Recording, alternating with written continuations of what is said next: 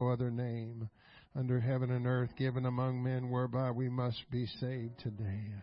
Father, that we pray that your kingdom would come in and through your people, Lord Jesus. That's the only way your kingdom's going to come to this earth is through your vessels, O God.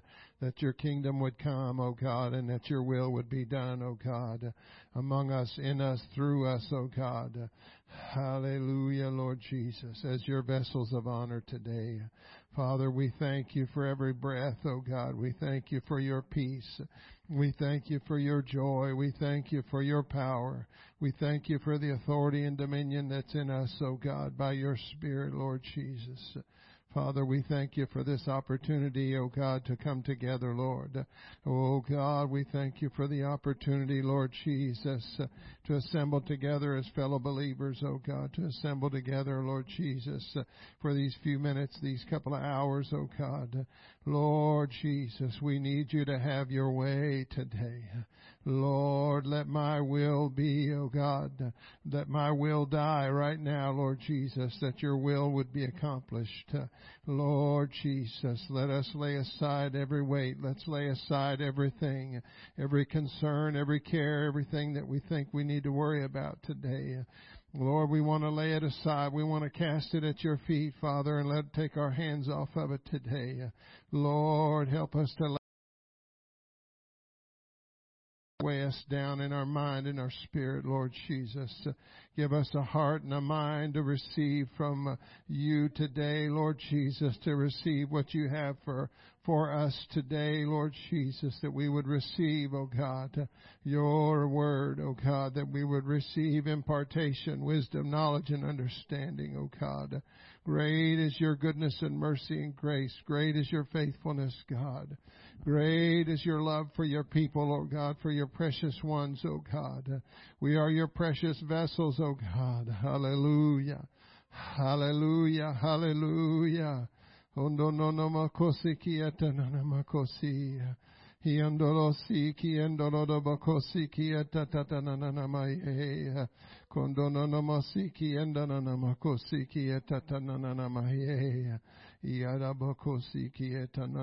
Jesus. You're worthy, God. You're worthy, God. Hallelujah. Hallelujah. Great God, great God. We love you, God. We love you, God. We love you, God. Oh, let's just love Him for a few minutes right now. Let's just praise Him for a few minutes right now. Let's exalt and magnify and glorify and lift up His name. Let's create an atmosphere in this place for God to move. Let's create an atmosphere in this place for God to enter in. Let's create an atmosphere in this place, oh, oh God, that our hearts and minds, oh God, but we open and willing, oh God, Lord Jesus, to receive, oh God, impartation, wisdom, knowledge, and understanding. Have your way in this place. Have your way, oh Oh, God. We want you to have your way. We want you to know that we love you. We want you to know that we honor you, Jesus. We want you to know that we praise and glorify and magnify and lift up your holy name. Oh God, because you're worthy today. You're worthy of all of our praise. Lord, let the fruit of our lips give praise unto your name right now. Let the fruit of our lips give praise unto your name right now, Lord Jesus. Have your way among your people today. Have your way among your people today. Hallelujah. Hallelujah. Hallelujah. Hallelujah. Hallelujah. Hallelujah. Hallelujah. Hallelujah. Glorious and mighty God, we thank you. Hallelujah. Hallelujah, Jesus. Oh, we're so thankful for all those that are joining us online today and those that are here. And seems a little light, but we've got some folks at a wedding and some other folks on vacation. And so God is still here. God doesn't take a vacation. Amen. Amen. And uh, I'm just so privileged and honored Amen. To be a part of His kingdom. Amen. And uh, He chose each one of us. He made each one of us. We were fearfully and wonderfully made. The Bible says that He knew us before we were in the womb. So, so He knew who we were personally before we ever went into the womb. And so He had a plan. He loved us from that, from the moment He knew us. Amen. And He only wants the very best. Amen. We are His, the Bible calls us vessels of honor. Kings and priests, the Bible says. We are kings and priests.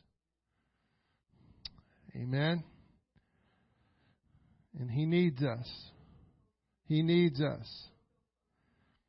Amen. Acts 40, Acts 2, 41 through 47 says, Then they that gladly received his word were baptized, and the same day they were added unto them about 3,000 souls.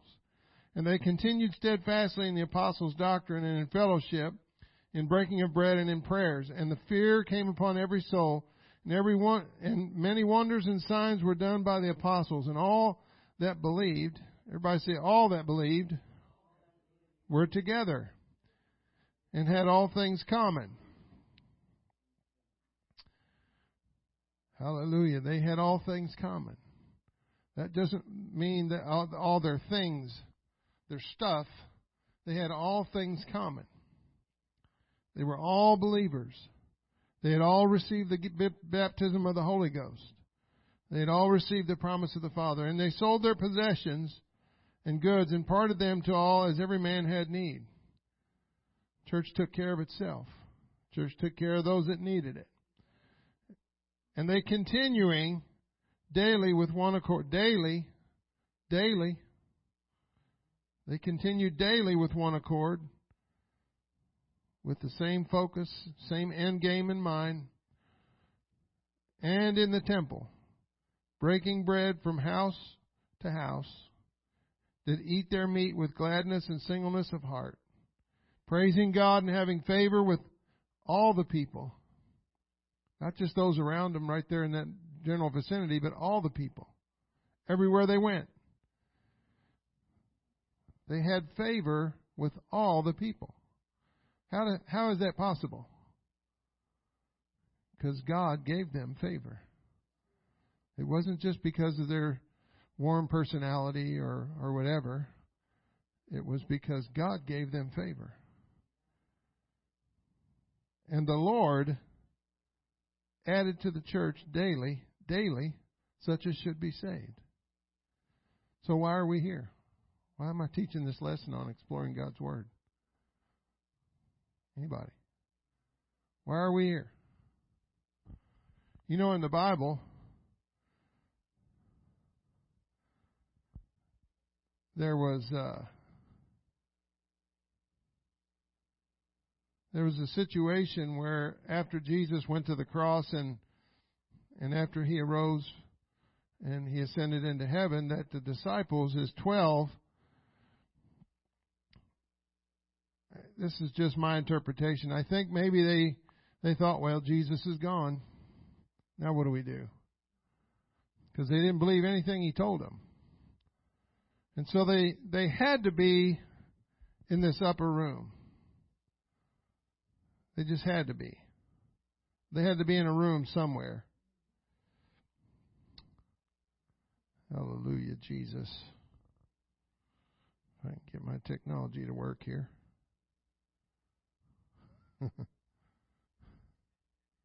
Jesus' name.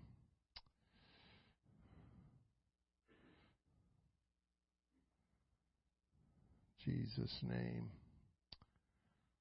Jesus' name. Oh, hallelujah. And so these guys, the Bible says that they were, they were, they had to be in a room because the Bible says they sat at meat. And Jews didn't eat outside. And this is, this is the time in uh, Matthew 16:14 when Jesus is getting ready to give them the Great Commission. This is one of the one of the instances of the Great Commission in the New Testament. And, he's, and it says in 14, afterward he appeared unto the eleven as they sat at meat. So they were in a building sitting and having a meal together. They weren't outside at a, an outside diner somewhere. They were inside of a building It's not where he told them to go. And it says, and he upbraided them with their unbelief. And that word upbraided means that he kind of got, got all up in their grill. He got all up in their business. He, he wasn't being very nice about it. That you look up that word upbraided.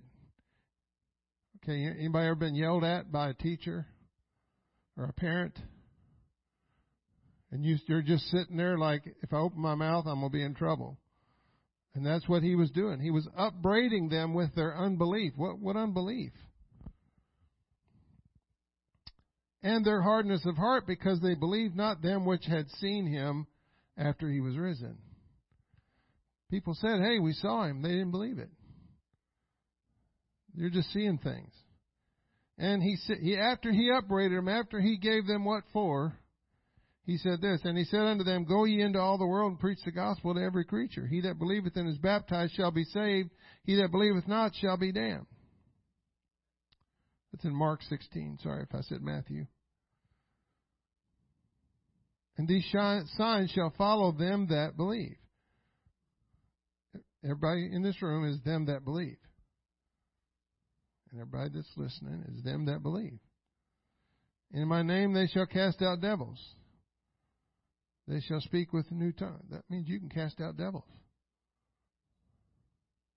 You know that? Not in here. You don't have to bring them in here. You can cast them out out there. That's what he told them. Didn't we just read that? Go ye into all the world and preach the gospel. Jesus is telling them to do what he modeled before them. He modeled it before he told them to do it. Because the Bible says he had no place to, to lay his head.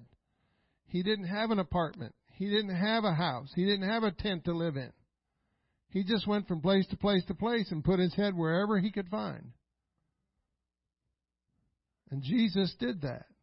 And he talked to everybody. He talked to the prostitute. He talked to the tax collector. He talked to the he he he put his hands on the the man that had leprosy. He did he just went everywhere and he got ridiculed for all these people because he wasn't just talking to to the Jews and to the certain people. He was talking to everybody. And that's what he's expecting us to do. That's why he upbraided his disciples. Are you a disciple today? I am. I'm still a disciple. I'm still learning. I haven't arrived yet. I have not. I'm not even close. the bus hasn't even left the depot yet.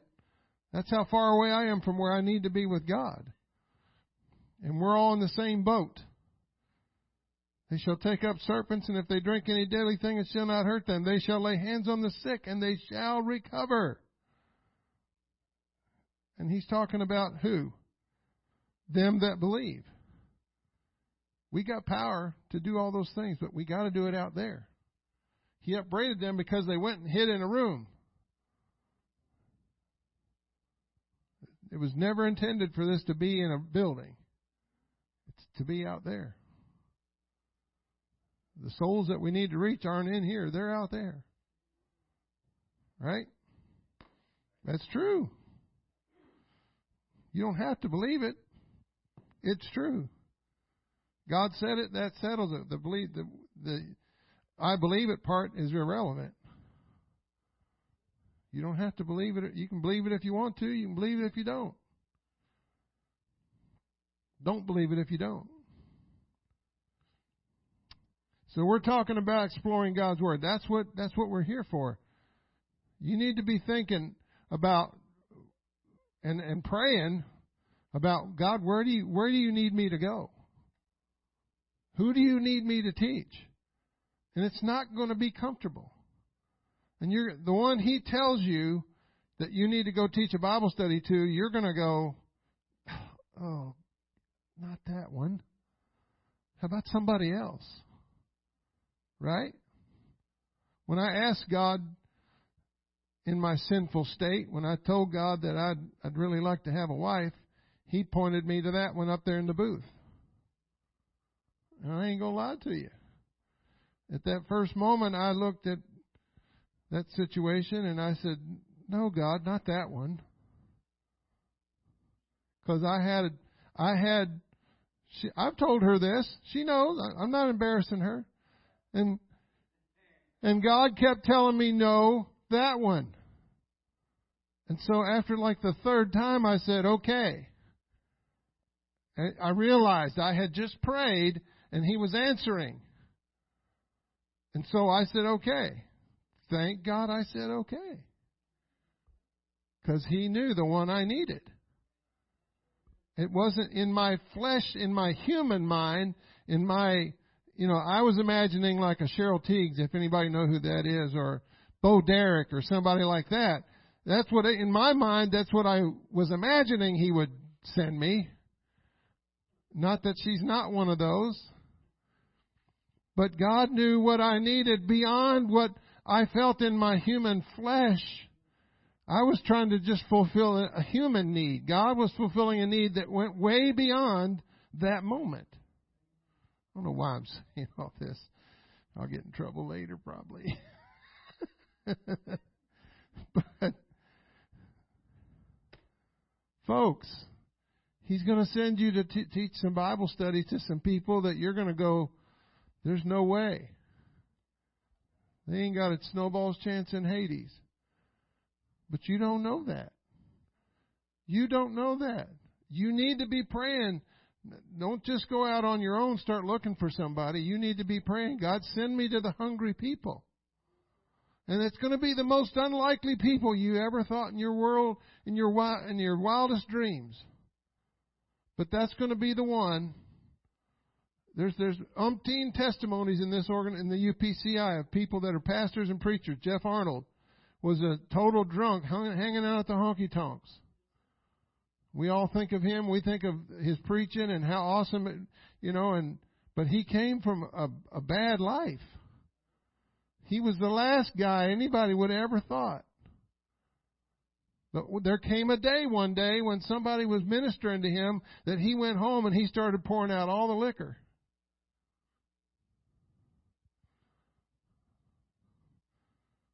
So, we need to be, we're in the last days, if anybody hadn't noticed. We're in the last days. And it behooves us. I don't, do you want anybody in, to go to hell? You don't want to go.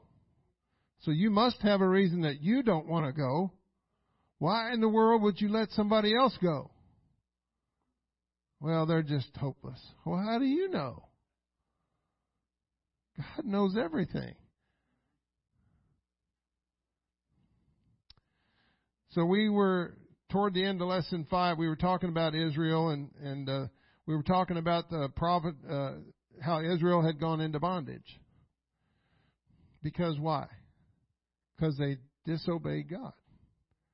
They were disobedient to God. And He sent them prophets. Is He doing that today? We don't call them prophets. We call them teachers, pastors, and but He's also sending us prophets. There were prophetesses in the Bible. God used women. And so the prophet Elijah was one of them, and he was sent to turn Israel from, from Baal worship. They were worshiping Baal. Now, we don't openly and, and just egregiously worship some false God, but in, in some ways, I think we have to do our own soul searching. We have to search ourselves and ask ourselves, am I, and there's something in my life that I'm putting before God? Self, my want, my way, my will, and whatever that entails whatever hobby or whatever thing it is, you got to ask yourself, is there anything in my life between me and God that I need to get out of the way so God can use me? That's what God was trying to do for Israel. He just, He chose them and He wanted them to be His people, but they just seemed to just want to go do their own thing. And so Israel had kings for several years, and one of those kings was a wicked king. His name was King Ahab, and and he was not he, he had the opportunity to be a good king but he he didn't and, there, and then there was this wife he had named uh, this uh, lady named Jezebel and uh, they did things like killed off Naboth just to get his property And then after King Solomon, Israel was divided. We talked about that. And they were divided into the northern kingdom, which was called Israel, and the southern kingdom, which was called Judah. And so they were divided, and around between 6, 606 BC and 722 BC, both kingdoms went into exile for 70 years. And God allowed the Assyrians and allowed the Babylonians to come take them into bondage. Didn't give them victory. They had had victories, and He'd sent them into these these lands and said, "I'm gonna, you're gonna, you're gonna go against these people that are that are not godly and they're serving idols, and, you, and you're gonna, and I'm gonna give you victory over them." And He wouldn't give them victory; He gave them bondage. You ever feel like sometimes that just stuff, nothing's going right in your life? And you're thinking, where in the world is God? Well, He's right there. Why is all this hell breaking loose in my life? He's right there. He doesn't go anywhere. He's omnipresent. What does that mean?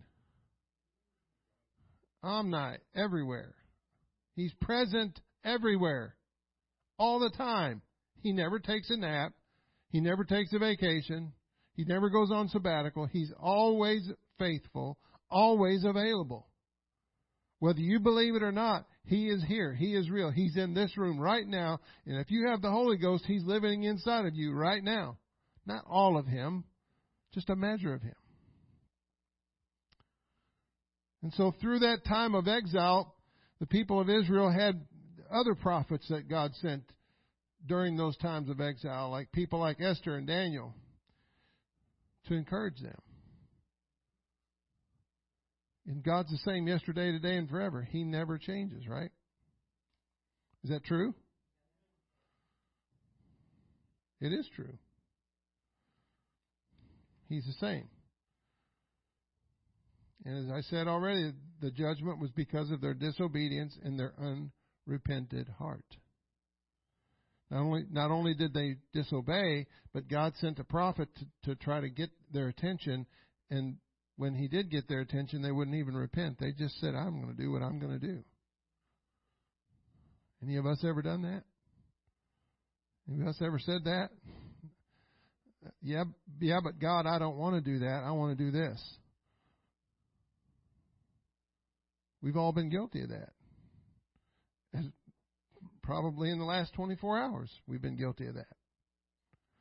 That's why He gives us the gift of repentance. What is repentance? Just, first of all, acknowledging that what you're doing is not pleasing to God. Second of all, is telling God, I'm sorry that I've been acting like this. And then it's, it's telling God, I'm, I'm going to do my level best as a human being to, to walk away from that stuff with your help and your guidance. That's the beauty of the Holy Ghost. You know, the Holy Ghost, I look at it as a, like a little alarm system in my in in me that lets me know when stuff is not right. It, the the Holy Ghost is is that that spirit, that conviction that I feel when I when I talk bad about somebody that's driving that cuts me off, when I talk bad about somebody that mistreats me, because that's one of His creations. They might be yelling at you, cussing at you, spitting on you, but that's His creation. You got to love Him. He loves them. Amen. Introduction to the New Testament.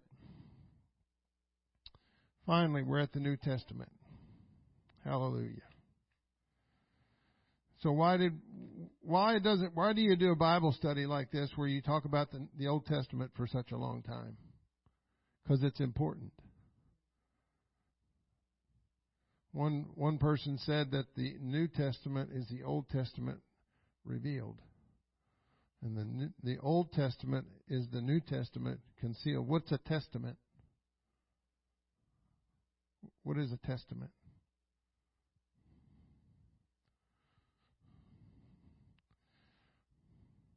We're going to talk about it. What's that?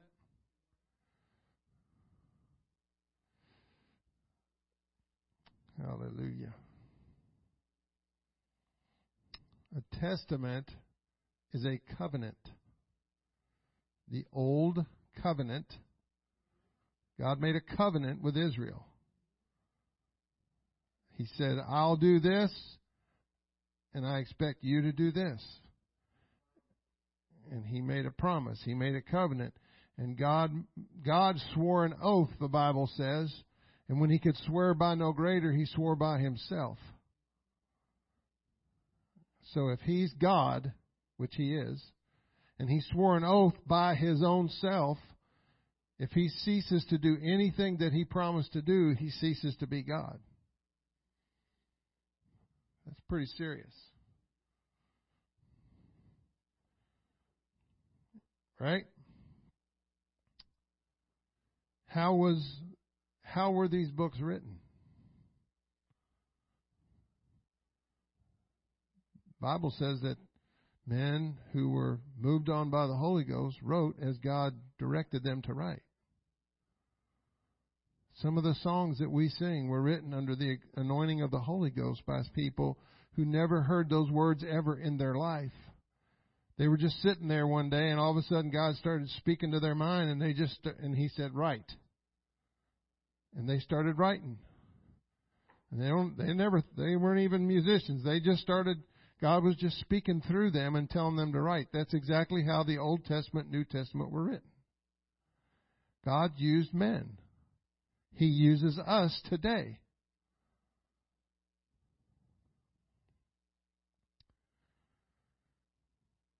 There's 27 books in the New Testament. That's a fun fact. It's divided into five sections the four Gospels, one book of history, which the actual whole Bible is a book of history. But it's a book of the history of the church, where the church began. And then the 13 Pauline epistles and the eight general epistles, and one book of prophecy. It's vitally important to recognize the purposes of each book to whom it was originally addressed. This information helps in the interpretation of Scripture. And as you read through your New Testament, which was the new covenant that Jesus started on the day of Pentecost, that's why it's called the New Testament. So technically, you could say that the book, books of Matthew, Mark, Luke, and John, which were written about the life of Jesus Christ, that was all Old Testament, wasn't it? Jesus was alive during the Old Testament time. Because when did the New Testament start? On the day of Pentecost. One testament, one covenant ended that day, and at the exact same moment that the old covenant ended, the new one began. As soon as they walked out of that room, that upper room, talking in tongues, that was the end of the old covenant. So you could technically say that the four the four gospels were those men lived during Old Testament times. They were still doing the, the sacrifices. They still had the temple. The the veil of the temple hadn't been rent yet. And so all of that, we call those books part of the New Testament, but it was because they were written. Most likely after the day of Pentecost. Okay? So the three of those four Gospels, Matthew, Mark, and Luke, are what's called the Synoptic Gospels. And so they, well, the reason they're called Synoptic Gospels is because they take a common view of the order of events surrounding the life of Christ. Okay? While each book was ultimately intended for all humanity, Matthew seems to have had the foremost in his mindset a Jewish audience, Mark a Roman audience, Luke a Greek audience. Those are important things to know. We just read the Bible sometimes, but you have to ask yourself who was his audience? who was Paul's audience? Who was he talking to? Who was Matthew's audience? Who was he talking? Because you're going to talk differently to Romans than you are to Greeks, and you're going to talk differently to the Jewish people than you are to Romans. The two are not mutually exclusive. The Romans didn't like the Jews and vice versa. They just kind of got along. Matthew quotes the Old Testament again and again in support of the claim that Jesus is the Messiah. The fact that Jesus was going to be born, the fact that he was going to come, the fact that there was going to be a Savior is just, the, the Old Testament is just full of it. Full of information about Jesus Christ. Amen?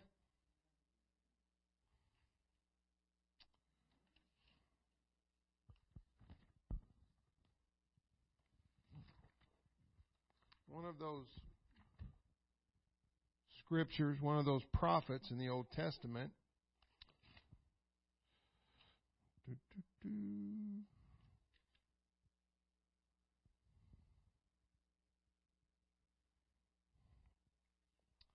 Was the prophet Malachi.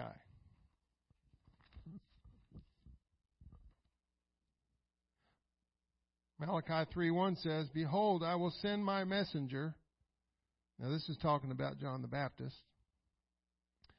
And he shall prepare the way before me. Now, if Jesus, this is almost like somebody's already there talking like they're there, right?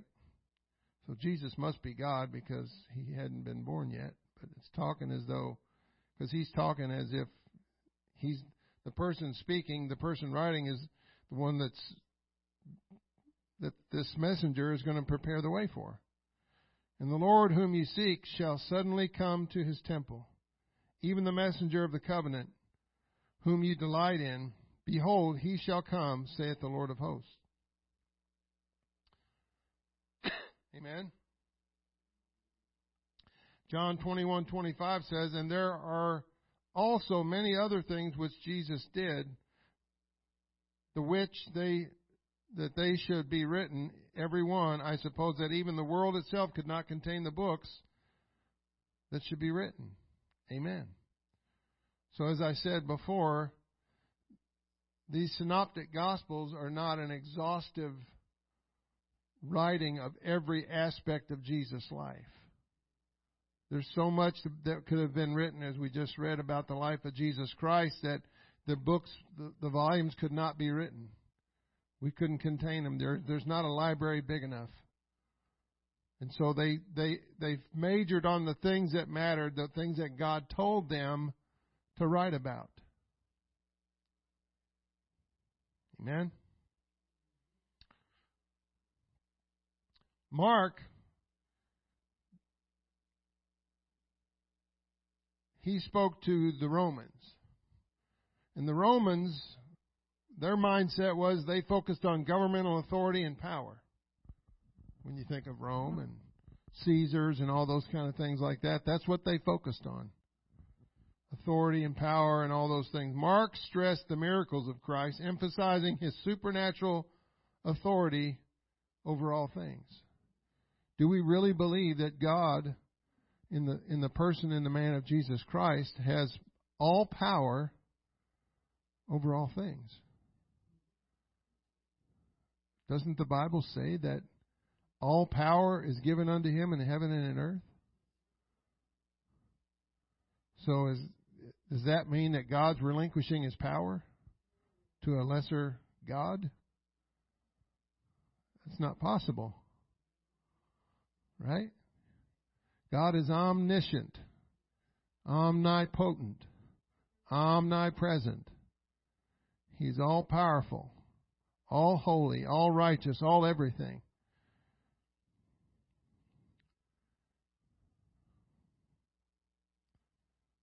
So he was trying to get across to the Romans the, those facts, those those necessary things that needed to be known about the supernatural authority of Jesus Christ.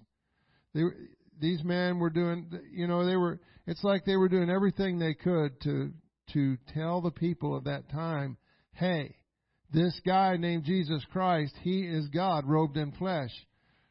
But they just didn't get it. That's why they crucified him. Luke and the gracious perfection of Jesus. The Greek mind was attracted to culture, philosophy, wisdom, reason, beauty, and education. They were very highly intellectual people. The Greeks were. There would be like the upper class today that likes to go to art museums and concerts, and they were just into all the cultural things and all the, the hoity toity things, if you will. Luke presented, he presents a complete, orderly, and classical story in what has been called the most beautiful book ever written. The Gospel of Luke reveals the glorious beauty and perfection of the ideal man, the Lord Jesus Christ. There's nobody like him. He's the only sinless man that ever walked the earth. John focused on the deity of Jesus. John balances the other three Gospels by his special emphasis on the deity of Jesus Christ. The book begins in much the same way as the book of Genesis. It reveals that Jesus Christ is the Word made flesh and that He was, from the very beginning, God, the Creator of all things. In the beginning was the Word, and the Word was with God. If you're if I'm speaking, is my word with me? It's my words. It's not Wayne's words. It's not I almost said Kyla. Karina's words. All these K names. it's my words. So are my words with me? They're with me. In the beginning was the Word, and the Word that what's the Word that he's talking about there? The Logos, the, the forever settled vo- the commands, the voice of God, the Word of God. The Word was God. I am my words. Right? I'm if I say something stupid, I'm going to be condemned for it. Nobody else. It's my words. And the Word was God, and the Word became flesh. The very Word that spoke this world into existence, that, that told the seas, the Red Sea to part, that told, that did all these things, that told the priests to put their foot in the Jordan River, and then when they did, the river parted. That same voice became Jesus robed in flesh. and so we get to the book of Acts. So the first four books of the New Testament or the New Covenant present a historical account of Jesus Christ. The next book, Acts, provides a historical account of the early church. The first chapter continues the story of the last moments of Christ while he remained on the earth, and then records the establishment of the New Testament or New Covenant church in Jerusalem. So even in the book of Acts, right up to that point where, where Jesus was still talking to his people, we were still in the Old Testament. Technically, right? There, the promise of the Father, the Holy Ghost, was poured out upon the waiting believers. The establishment of the church was prophesied in the Gospels and accomplished in Acts. To understand how the church was founded, it is necessary to study the book of Acts. this book, the book of Acts, it records the history of how the New Testament church, which we are a part of today, was established. It started on the day of Pentecost, humanly. But in God's mind, it started way before that. In, in His ultimate plan, He had a church already. We were in His plan already. Because if Jesus Christ came from the foundation, was, was created from the foundation of the world, and if God knew us before we were in the womb, that means that we were already in His plan and will before He ever had, before we ever got to the place of the book of Acts, day of Pentecost experience. And so I like to look at it like this God has a timeline. And we are on that timeline. And we can talk about, oh, I wish I was had lived in the days of the book of Acts. Oh, I wish I could have have been around when when in Azusa Street in 1901 when all that went on. But I'm telling you right now, every single one of us is was born into the time we need to be born into, which is right now. We are here because God placed us here on His timeline. Just like He placed those those men in the in in the Bible that wrote Matthew, Mark, Luke, and John, they were there for their time. Right? Just think about that guy Lazarus. You know, the one that Martha and Mary said, Hey, Jesus, your friend Lazarus is dying. And he said, Yeah, I know, I'll be there in a little bit. I'm paraphrasing. And he let him die. And then after that happened and they they raised Lazarus from the dead, you never hear about Lazarus ever again. So if you think about it, that guy's whole purpose and goal in life as far as the kingdom was concerned was to get sick and die and be resurrected. Boom, that's the end of the story for him. That was his whole he never had any kind of ministry that we know of that we read of. His whole purpose and goal in life was just to be there on the timeline so that Jesus could be glorified through his death and resurrection. You just might be on the timeline for some what seems to be silly little thing like that. But if God needs you on to be on the timeline when He needs you to be there at that moment, just like He did Lazarus, I want to be right where He where He has me right now. I want to be there. Don't you? Exploring God's Word. I can't wait. I just can't wait for the Bible studies that are going to be talked about and testified about in this building. I really can't. Me included. You know, we were supposed to have a family at our house last Friday, and we we rescheduled the the team meeting just so we could have them there because I didn't want to upset that because they they invited themselves. They asked us, could we come and bring my mom and dad? And I I thought, okay, God, this is awesome. And then at the last minute on Friday, they the one lady said, called and said she had stomach problems, and the first thing out of my mouth was, "The devil is a liar," because he just is, he just disrupted that because he knows he knows if they get in my house, all all bets are off. So they're coming next week. She's already told us. She made a dessert for our whole evening, and because she felt so bad, she sent us half the dessert. Hallelujah. So they're serious, and God is serious. Hallelujah. We're talking about the New Testament. Luke 24, 44 through 49 says, And he said unto them, These are the words which I spake unto you while I was yet with you, and all these things must be fulfilled, which were written in the law of Moses and in the prophets and in the Psalms concerning me. See right there? Jesus was trying to tell them, they've been talking about me for eons. For centuries, they've been talking about my coming. They opened, then opened he their understanding that they might understand the scriptures. And you know, that's how they, that's how they taught Bible studies. They didn't have a book. They didn't have this. They went from house to house, not with a Bible study chart. They just went with their testimony. It's all they had. And a lot of those people couldn't read or write. So how in the world did they turn the world upside down with this gospel? Power of God. God took care of that. Peter, when he spoke on the day of Pentecost, he had no notes. He didn't have a pulpit to stand in front of. He didn't have an iPad to open and start reading through his notes and his script. He just opened his mouth and the, the Holy Ghost just started flowing through him. Whatever he said, he was just saying because that's what God was telling him to say at that moment. Same thing he did for the prophets. He would tell Jeremiah, just Here's what I want you to say. And go say it and don't worry about their faces. Just go say what I said to say. And this is not only go say it, but say it how I want you to say it. If he wanted them to say it forceful and they went over there quiet, like, no, that's not how I told you to say it. So that's how they did it. You have to think about this stuff.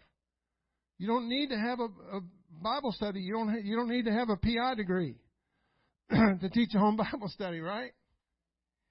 you just have to have a testimony. And I mean, we know people in this room know enough about the Bible. If you know what's the what's the Bible say? If that that don't worry about what you're going to say when you get in that moment. I'm paraphrasing. God will give you what to say. Don't try to don't try to overthink it and, and just worry about I don't know what I'm going to say. Don't worry about it. Start with your testimony. Stuff will start coming out of your mouth after a while, and you'll be going, where? You'll, you'll be thinking while you're saying it, where's that coming from? Where in the world? I, I didn't know I knew that. Because if you keep putting money in the bank, it's, there's going to be some there to take out when you need it. Right? But if you don't keep putting money in the bank, you can you can try to draw some out, but there's not going to be any funds. So the Word of God's like that. That's why we got to spend time in the Word. That's how we, why we got to spend time with the Master. So that you know what His voice sounds like. So when that moment comes when He says, I want you to say this, you know that's His voice and you don't question, you don't doubt. You just open your mouth and say it. Everybody in this room is capable of that. Not just people with preaching license. Everybody. And he said unto them, Thus it is written, and thus it behooved, or was absolutely necessary, for Christ to suffer and to rise from the dead on the third day, and that repentance and remission of sins should be preached, or proclaimed. That word preached is not what we think of preached like behind the pulpit. That just word means proclaimed. In his name among all nations, beginning at Jerusalem. What did, what did Jesus tell them at Jerusalem? What, what, what, did, what was one of the last things he said before he went to, into glory? That he said that you shall be witnesses unto me. Where? Where, Sister Linda? In Jerusalem and Judea and Samaria and to the uttermost parts of the earth. Even in Wisconsin. That's what I felt like when I when the Lord sent me up here. I'm coming to the uttermost parts of the earth. but if this is where He sent me, I'm going to be here. He sent people. He sends missionaries all over the world. He knows who needs to be where they need to be. He's got somebody in a college in Indiana. There's going to be people that He's going to put in your path. Be ready to give an answer for the hope that's in you. That doesn't mean have a Bible study memorized so that you can regurgitate it and quote it to somebody. That's not what that means. Have your testimony. You got a testimony. I can't wait to hear the praise reports. If we'll just let Him, God will use us. He won't force us to do anything. Do you realize that? Nobody's making me do this. I don't know why I keep getting off on all this stuff. And ye are witnesses of these things. And behold, I send the promise of my Father upon you, but tarry ye in Jerusalem until ye be endued with power from on high. We are endued with power. We're just sitting around on our power, folks. We're not, we got to be out there teaching Bible studies. Amen? I'm just, uh, you know, type up all these notes and then I don't, God don't let me go by them. Isn't that amazing? you know what He's proven to me? I need Him. I don't need this. Right? If I'll just trust Him, He'll, He'll, He'll tell me what to say. Here I'm up here saying that and trying to go by some notes. Hallelujah. But when you're teaching the Bible study to somebody, it'll be good to, you're going to have the chart. It's okay. But sometimes when you get, when you're going through this and you feel like the Holy Ghost is leading you to, to talk about something, just, just, it's okay for a minute to break away. Just don't stay there. Unless the Holy Ghost is prompting you to do that. Because you don't know in the midst of teaching this Bible study at what point in this Bible study somebody you're going to have to be watching and paying attention in the Holy Ghost. You don't know when that person is going to start really feeling something coming over them. You need to be ready to be just to just put the book down and say, "Let's pray." Somebody might be on the verge of receiving the Holy Ghost right there in your home. They don't have to come here. They can go. They can have. They can happen right in your home. I, will I'll say it again. I'll, I'll never forget that young Marine female that got the Holy Ghost sitting in the recliner in my house in Okinawa. It just blew me away. I was a new convert. I was like, okay. God is real right here in my house. Hallelujah, Jesus. Praise God. So when we come back next Sunday, the Lord willing, and the creek don't rise, right, Brother Wayne? We're going to talk about the birth of Jesus Christ, and we're going to get into the prophecies. And I think instead of me going through the prophecies, because there's a lot of them, there are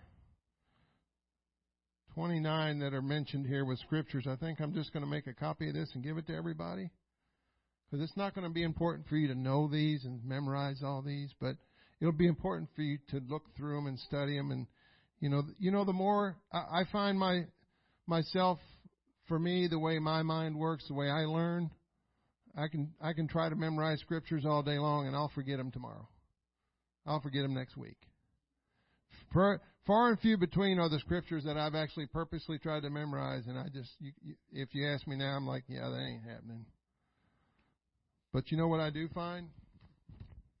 Is the more time I spend in His Word, the more time I spend studying. You know, I, I heard this one preacher talk about when he was younger in ministry, he had a lot of questions. And so he got some paper out and he wrote he wrote his questions and he left like two or three pages in his notebook. And he he wrote his question and he would study each one of those questions and he kept every time he'd run across a scripture, he'd write down that scripture that answered that question. And he said over time he filled those pages up. What do you think happened?